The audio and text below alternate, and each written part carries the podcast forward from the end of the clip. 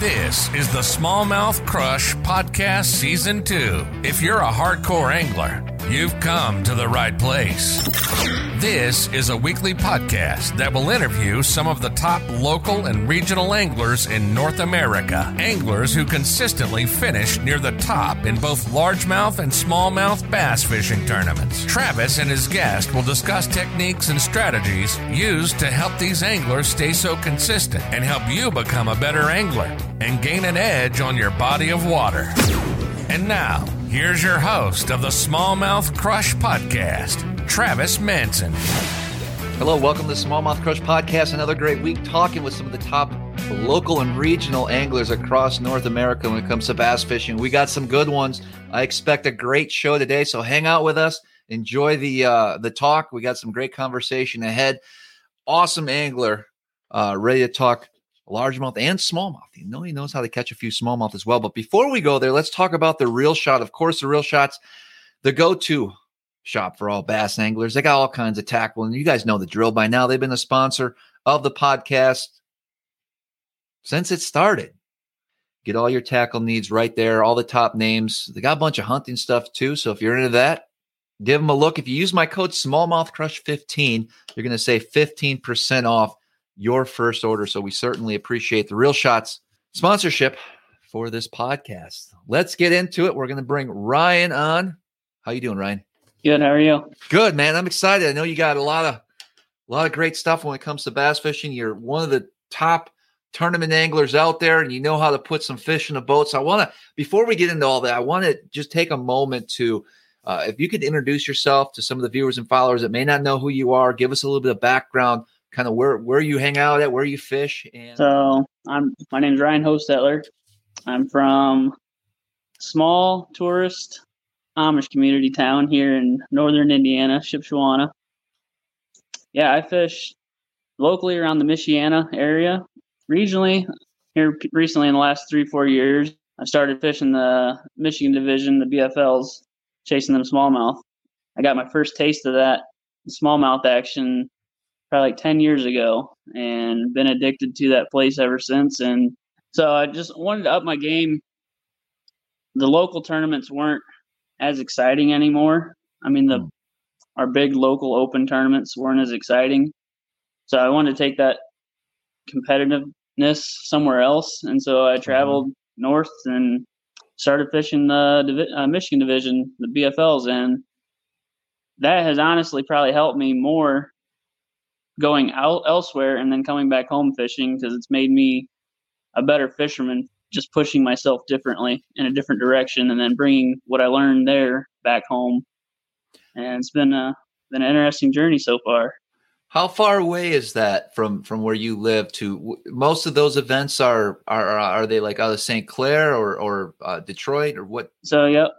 We got sometimes we go north we haven't here recently, but sometimes we go like Burt Mullet, which is five and a half, six hours for me. But uh, Detroit Rivers, three hours. North end of St. Clair's like three and a half, four hours from me. So, so it's a trip. It's, it's a trip, and it's in. yeah, it's away from me. As far as the fishing locally to you, is there smallmouth to be caught, or is it pretty much largemouth? We have lakes, natural lakes around here that have smallmouth, decent population of them, and we have you know rivers around here that have tons of smallmouth. The St. Joe is one of them that's famous for numbers of smallmouth. Mm-hmm. The southern end of Michigan has quite a few lakes with smallmouth, not huge populations, but decent amount. Fishing around here, there's there's not as much as many factors as fishing St. Clair or Detroit River. You got you know wind, uh, the lake can turn over and get muddy in in a day. It's just like fishing around here is, I'd say there's more fish there than St. Clair and Detroit River mm-hmm. for sure. More willing to bite. um, around home, we have a lot more pressure. I would say our lakes are more pressured. There's a lot of fishermen in our area. So Ryan, as far as your your favorite place to fish, what what would that be if you could go anywhere and just say you got a free day. I don't care if it's 10 hours away or 20 or right right in your backyard. What body of water would you want to fish? my favorite place to fish is the Detroit River. Detroit River. It really don't matter the time of year. Springtime, I usually leave the bass fishing alone until about April, Mm-hmm. middle and end of April up there. I mean, I do go occasionally, but I chase the walleye in the spring up there. I'm not just a typical bass fisherman. I mean, I go up there and chase the walleye, which is a pretty fun bite. So if I could go anywhere, that probably the Detroit River is where I'd go. So what makes it so what what makes it up your alley? What what makes it unique to you and, and why do you like chasing fish on, on the Detroit? Obviously it's a lot of current, it's a big body of water. It's uh, it connects Lake St. Clair to Lake Erie. It flows uh, I guess south into Lake Erie. It's massive for a river, right? hmm Isn't that what what's it called uh in between Detroit? Miracle Mile? Like you can't you can't uh it's pretty treacherous, right? A lot of pleasure boaters, stuff like that. Yeah, can be. I grew up fishing. My first experience with smallmouth around here, what I learned on the St. Joe River here in Elkhart, and the size of the fish here to there is like totally opposite. You know, like Mm-hmm. a good one here is three and a half pounds. That's average there. So I grew up fishing that, and the numbers. The only two comparisons I could could have to them uh, are both the numbers of fish that are could be caught in a day. I mean, it's fifty to hundred fish days. You know, either one, and they're both very similar because the times of year that that happens is spring and fall. So talk to me a little bit about the Detroit River as far as the seasonal patterns, because you mentioned you, you fish it a lot in April. And I'm just curious, does that do those fish and does the bite continue on in the summer months, or then do you have to, or do you focus more on some of the other, you know, whether it be Lake Erie or uh, St. Clair, or do you prefer to stay in the river throughout the whole year? the springtime, usually I'm not far from the Detroit River, either end, the mouse fishing for the because I feel like the smallmouth in the fall come in the river, follow the bait in, Mhm. and then they don't winter far from the river mouse, and they're not in the current. So in the summertime, from what I've learned in the river, the moon has a lot to do with when the river's good, because if the bait's in there, the smallmouth follow them. The bait's not in there, it can be tough, but it can be good too, because they are in very predictable places okay. you know, current breaks are one key area that where they sit where they don't want to be in the current but they don't want to go look for their food either. They want their food to come to them. And then yeah in the fall like i said the all the bait comes back in there in the fall and it's just a a feeding fest until the wintertime that's kind of the, the smallmouth in that region. That's their cycle of life. I mean they follow the bait in the river out of the river and wherever it goes. And Mhm.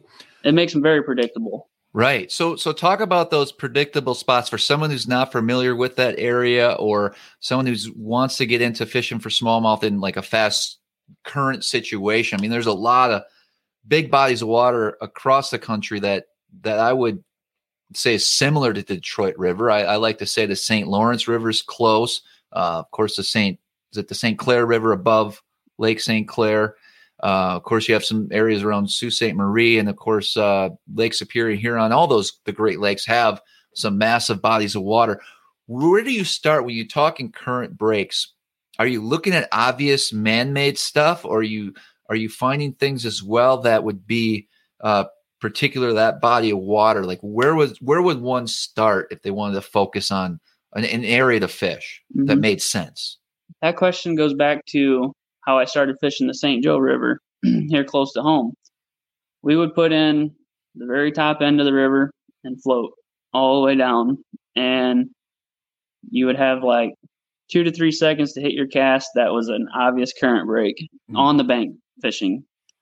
And so, first time I went there, that's kind of how I did it. Like anything that looked obvious that breaks the current, and if the wind wasn't blowing, you could see a current seam.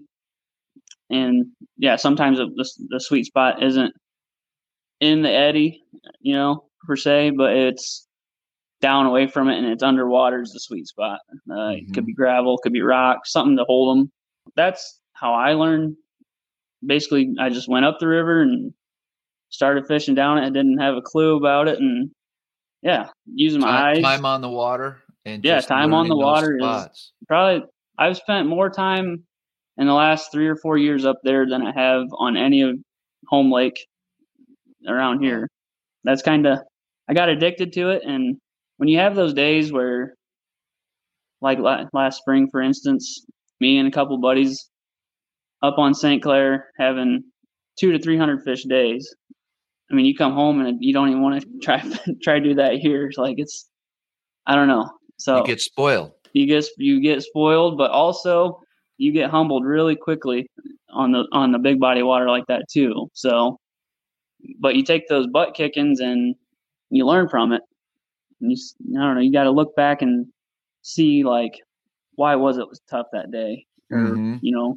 So next time you have those conditions, you can try something else. Or I always kind of log little things in my phone, like conditions that day, or like my picture history. Like I can go through my gallery and I have little notes on some of them that like what it was like that day, water temp, conditions, stuff like that. So Sure. Just take the good with the bad. Talk to me about one of your recent events that you had up there as far as um, you know, a good finish and and kind of how that all came together for you. Uh, we have a a local tackle shack here. Uh, they had their classic up there, and they were allowed to have subs for the classic. And so, a friend of mine asked me that I've actually never fished with them in the boat before. Asked me to go. Their classic was on the Detroit River at Elizabeth Park. Mm-hmm. He asked me to go up there.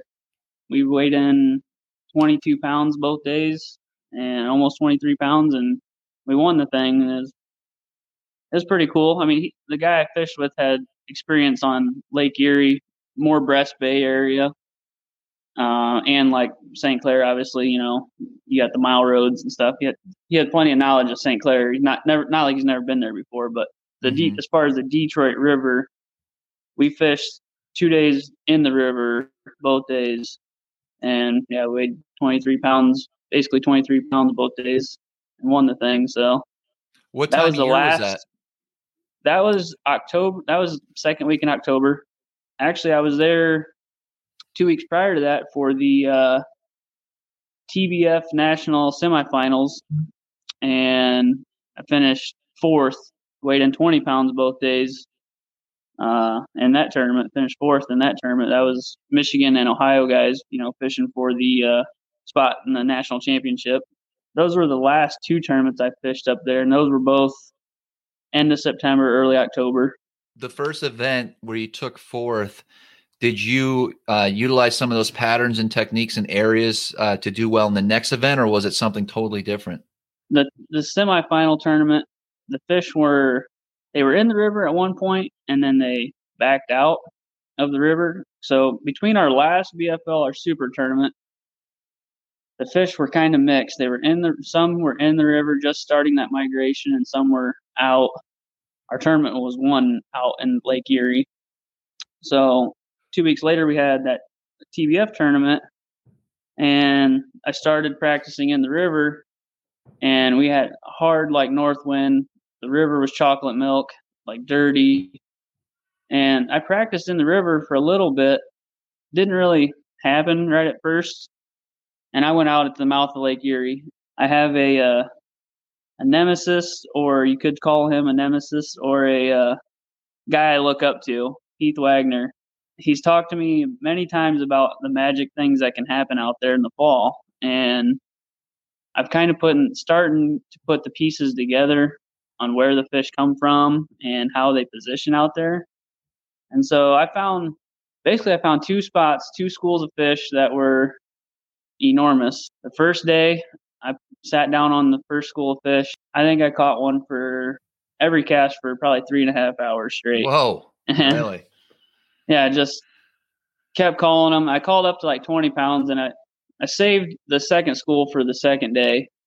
Yeah, that those were out a ways from the river, but they were coming to the river for sure. And yeah, I sat there on the first day and I burnt that school down the first day because they had a boat close by. hmm So second day rolls around. I actually had boat problems. Had to have a buddy drive a boat up for me. Yeah, switch waypoints and everything. So I wasn't comfortable running out to the second school. I wasn't sure how good it was. And so I started back on the first one and got to 20 pounds really quickly. Went back out to the second school. Well, there were a couple other boats that found it too, and they were they were all burnt down pretty good. But both days though, I probably caught over 200 fish in two days for sure. It was incredible. You know, those are the days I, I was talking about that can happen up there that don't happen close by me anyhow. So what what did you do to locate those fish? Did you just happen to come upon them? Was it a place you fished in the past? You have some history there? So I've actually never fished either one of those spots before, but Mr. Wagner hasn't given me waypoints or anything, but has given me enough some pointers. Zones. Yeah. Pointers yeah. or I mean he definitely hasn't let the cat out of the bag, but he's he's said enough to where I've been able to turn it into finding those little those little honey holes. I mean they are literally one cast spots. Really? And yeah, that's kind of how I found found it with with the crankbait.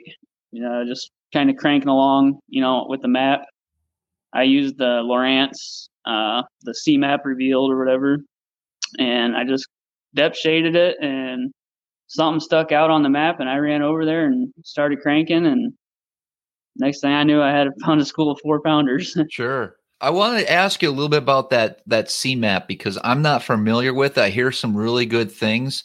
I'm actually looking at possibly utilizing it in the future. What are your thoughts on that? Is it a, is it a decent chip? Oh, it's it's definitely it uh for so St. Clair and Erie kind of don't really have a lot of contours besides you know your humps and stuff out there like your normal maps will show it mm-hmm. but the river that thing really the C map revealed really changed how the little turns and ditches stick out in the river there and underwater hmm. eddy can be a gold mine and that's kind of what I had found out there. I mean, you don't think of out in the Erie having a lot of current, but there's tons of current out there. I mean, I had a south wind both days, and the trolling motor was still faced north. Like the current was still coming out of the north. There's plenty of current a mile, two out, like more than what you would think. In underwater eddy, how do you even approach that? How do you even try to find something like that? Basically, what it came down to uh, you're looking at straight contour, water just gushing out of this river. If you see something that makes a turn, or even even if it could be a high spot out there, I mean, it's something that's going to deflect the water, like move it somewhere else, and it's going to cause a cause the fish to sit there behind in that mm-hmm. underwater eddy. The one thing that Heath had told me is you always look for the floating grass out there. The floating grass is just sitting there, you know you know there, you know there's an eddy. I mean, if hmm. if the grass keeps moving on out, there's nothing there. But if the grass is just sitting there doing making a swirl or whatever, there's an eddy there, and that's how you find it. And over over the course of time, it makes clean spots out there. In those clean spots, I mean, there could be grass surrounding. So the spot that I had found, there was just a big crop circle grass all around it, and there was a clean spot in the middle of it. It was on a little bit of a turn, I guess. So, and I just mm-hmm. created an eddy there, and man, they were just loaded there. And sure. I think what really helped it bring all those fish together is the water was a little bit dirty, stained, and so they all just kind of shrunk down to this one little spot and just waited for the food to come to them, so they didn't have to go chase after it. All right, Ryan, good stuff. What would you say your your favorite technique uh, when it comes to smallmouth fishing would be? It really don't matter. I just like catching them. Anything. But, yeah, catching them on a drop shot and stuff like that. It's fun, but I like throwing something that it feels like a truck just ran into your bait, you know, like and two three seconds later they're three feet out of the water. Like that's that's the the best bite, I think. Reaction baits, yeah. Yeah, reaction baits. I'm more of a power fisherman anyhow. Okay something that's moving and they just destroy it is probably the best bite. Top three power fishing techniques that you use? What would they My be? top three that I use smallmouth and largemouth crankbait and a rattle trap Okay. and a chatterbait. Crankbaits, lipless, chatterbaits. There's a lot Yep. going into. it. I know a lot of guys love throwing crankbaits, especially Lake Erie, Lake St. Clair. It's well known for that. Detroit River, specifically. Uh, what type of crankbaits are you? We are we talking? Are you are you, uh, you know, deep cranking or medium or a little bit of everything? Medium cranking. So I consider medium cranking anything between 15 and 11 to 15 foot is medium cranking. Mm-hmm. That's I'd rather do that than crank something big and heavy that wears on you. I like throwing the Normans, Little Ns, the DT series, DT 10s, DT 14s. Mm-hmm. Those are my top baits for that region. I mean, St. Clair, Detroit River, Erie. Those those are my baits that I throw. The Normans and the Rapalas. They cast like a bomb and get down quickly, and you can you can actually work work those crankbaits too. You get them to stop them, start your retrieve, and get them to change directions, and they create bites. So, how do you determine whether you pick up a little N versus like a DT10 or DT14? Is there a difference? Is there a time of year thing? Um, how do you choose one or, over the other? My experience with the Rapalas, when they dive, they get to the bottom quickly. So if I want to hit, if I'm throwing at a rock and I want to hit that rock, I'm picking probably going to pick a Rapala over a Norman right off the bat. So if I'm trying to fi- trying to fish like a flat and I don't want to hit the bottom, but I just want to stay in that zone, I'll pick a Norman up for sure. Uh, the like I said, the Rapalas they dive so deep quickly. Normans really just kind of stay in that zone the whole time. I don't have a lot of experience when it comes to little N. I own a bunch because buddies of mine love them, swear by them, and it's just something I I have not used a whole lot. So I do appreciate that tip. It does make sense. So it stays in the strike zone a little bit longer. Uh, perhaps if they're suspended, is that going to be a crankbait you're going to you're going to pick up? That's a crankbait I'll pick up. And another thing is with the Normans, uh, they have a little bit smaller body profile. So depending on you know what kind of shad or perch, like size that the fish are feeding on, try to match the size of it too. I mean, a lot of people try to match the hatch the color, but I try to match both. I guess the color and size of what size of the bait they're feeding on. Do you have a wide variety of colors, or do you kind of pick just a handful? And if I could ask, what what colors do you prefer?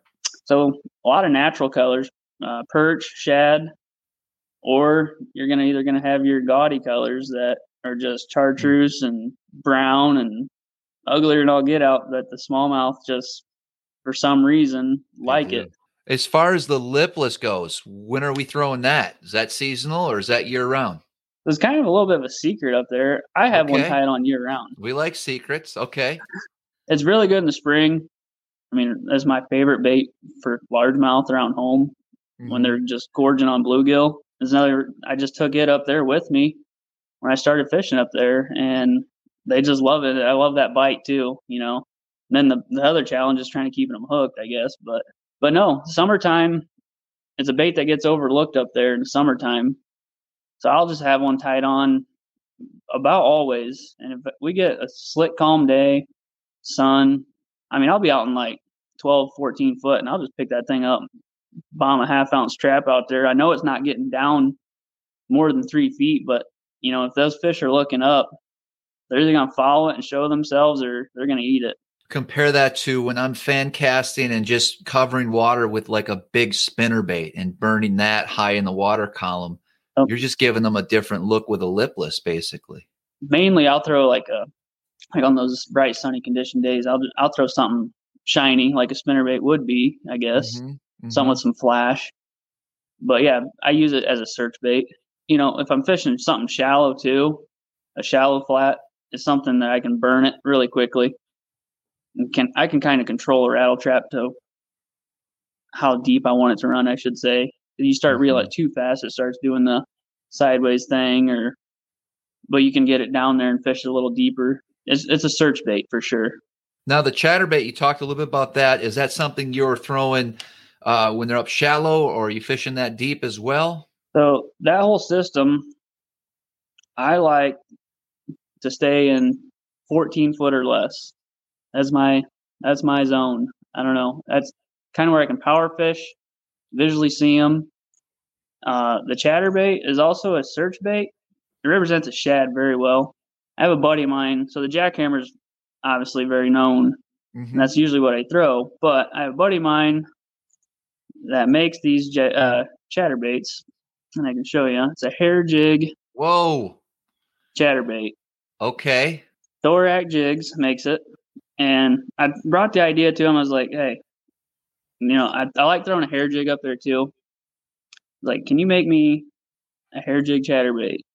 Blown away by how the smallmouth eat this thing. Really? That classic that I talked about, where we had 23 pounds both days.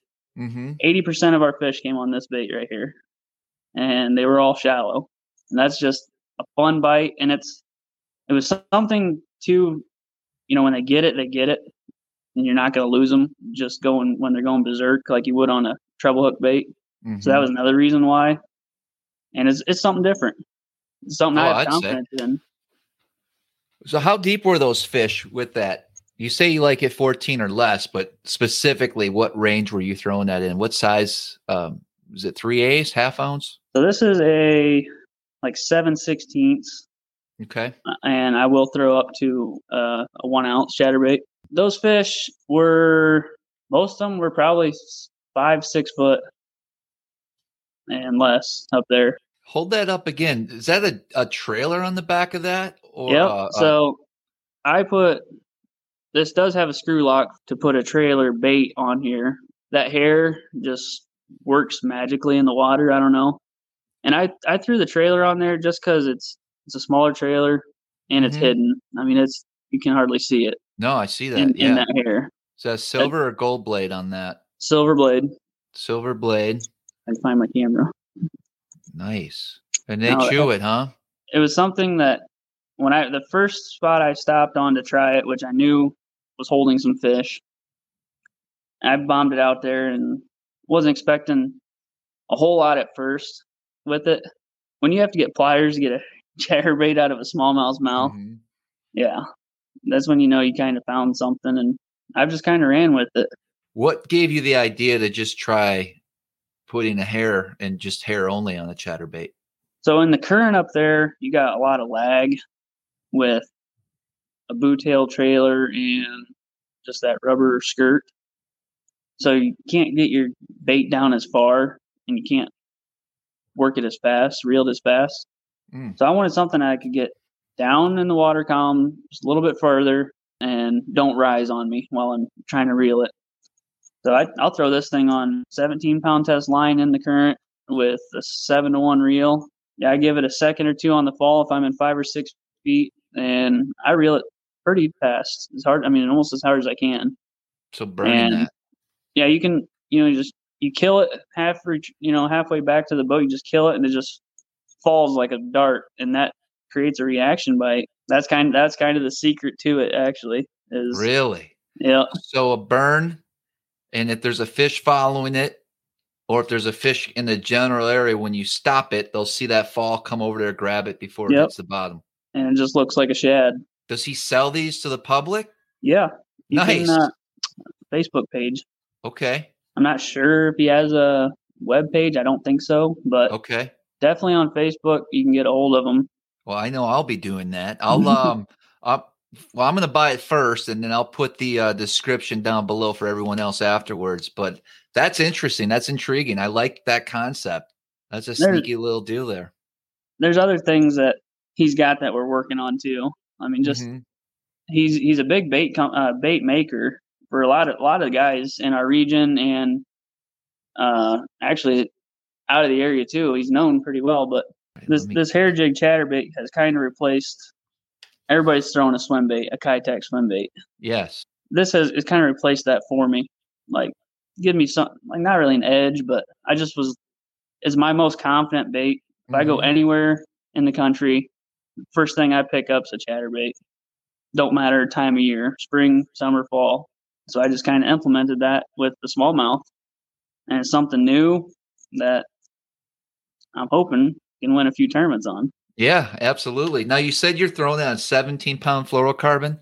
So what's your what's your typical rod setup with that then? So I'm throwing it on a like a seven four uh, Loomis E6X swim bait rod and uh, a Daiwa Tatula, I think it is Daiwa Tatula HD reel, seven one to one gear ratio. Something that's got a little bit of give on the rod, the rod tip, so where when they when they hit this thing, they're gonna truck it, and either knock slack into it or your rod just loads up, and then next thing you know, they're jumping out of the water. So you just kind of reel hook set with them.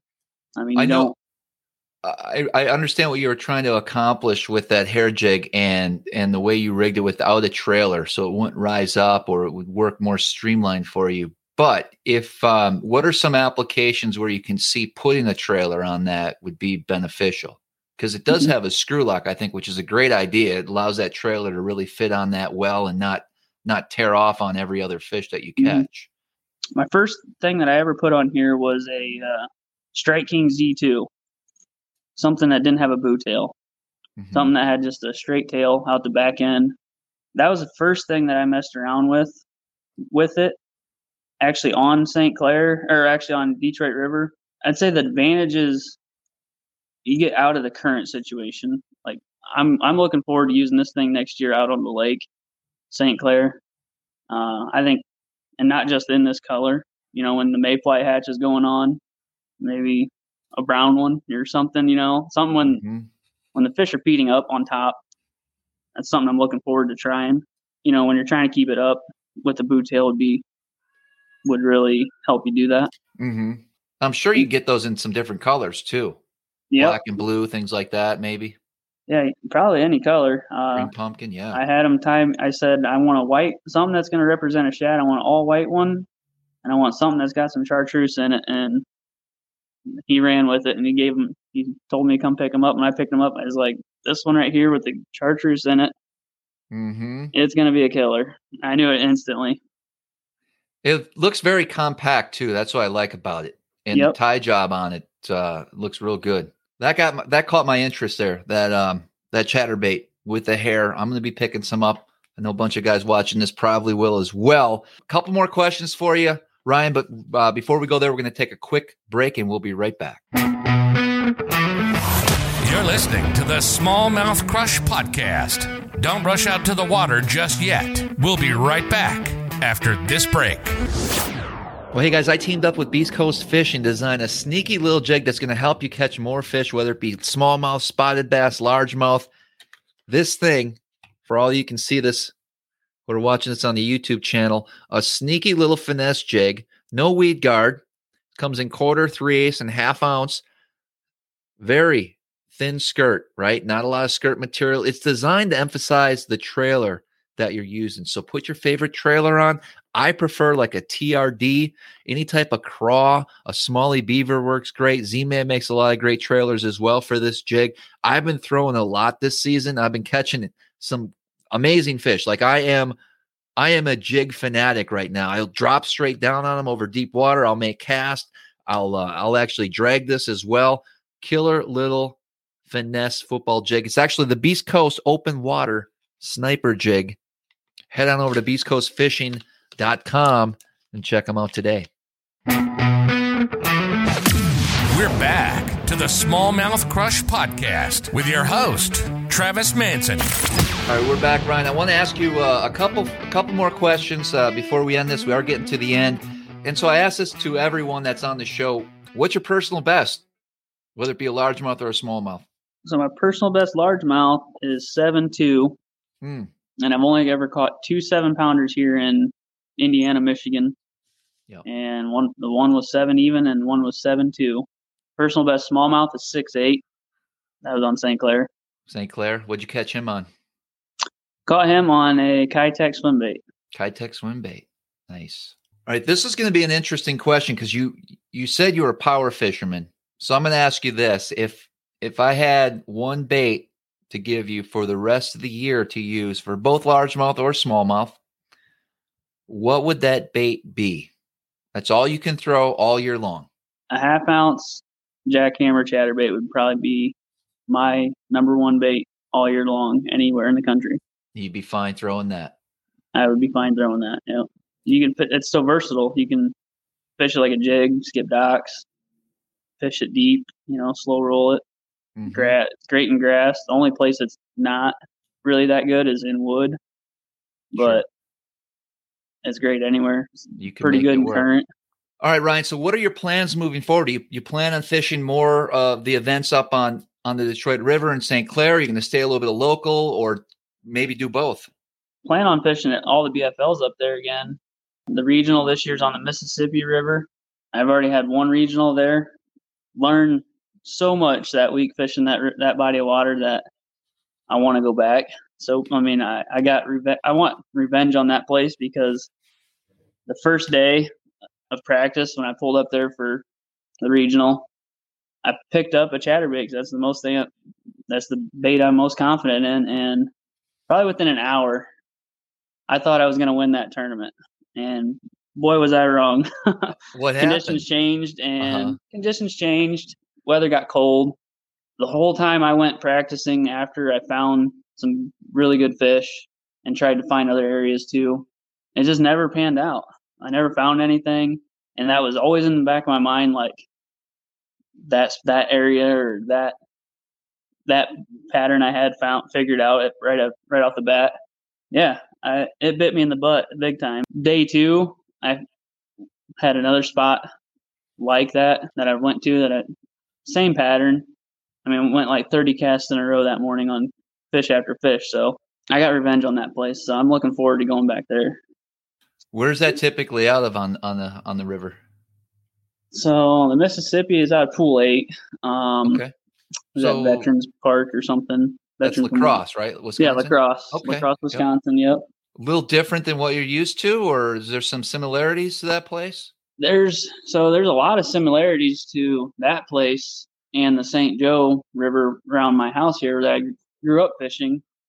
Uh, the amount of largemouth is crazy up there. There's a lot more largemouth than around here, but the similarities are like they're predictable fish in the river. I I feel like they are where they're going to be.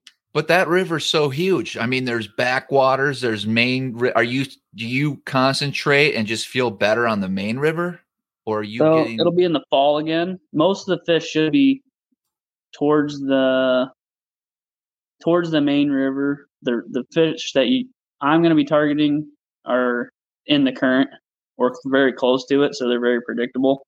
Mm-hmm. And that's one thing I learned big time up there, and I overlooked that going into it because there is so much backwater. And I mean, yeah. the first thing I did is I got my boat stuck on a sandbar the first 20 minutes of being there. But right, right. So I overlooked that, and that's why I got revenge on that place when we come when we go back.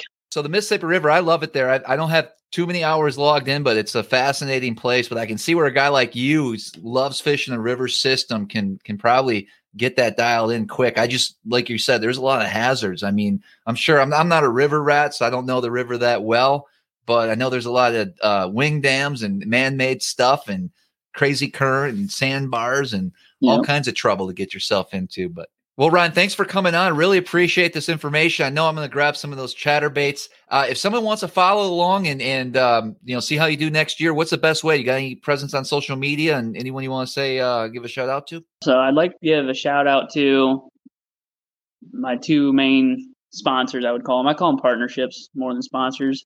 Tire Star of Wolcottville is one of my one of the reasons why I can go do go do that up there and, and my family I mean, they help support me do that.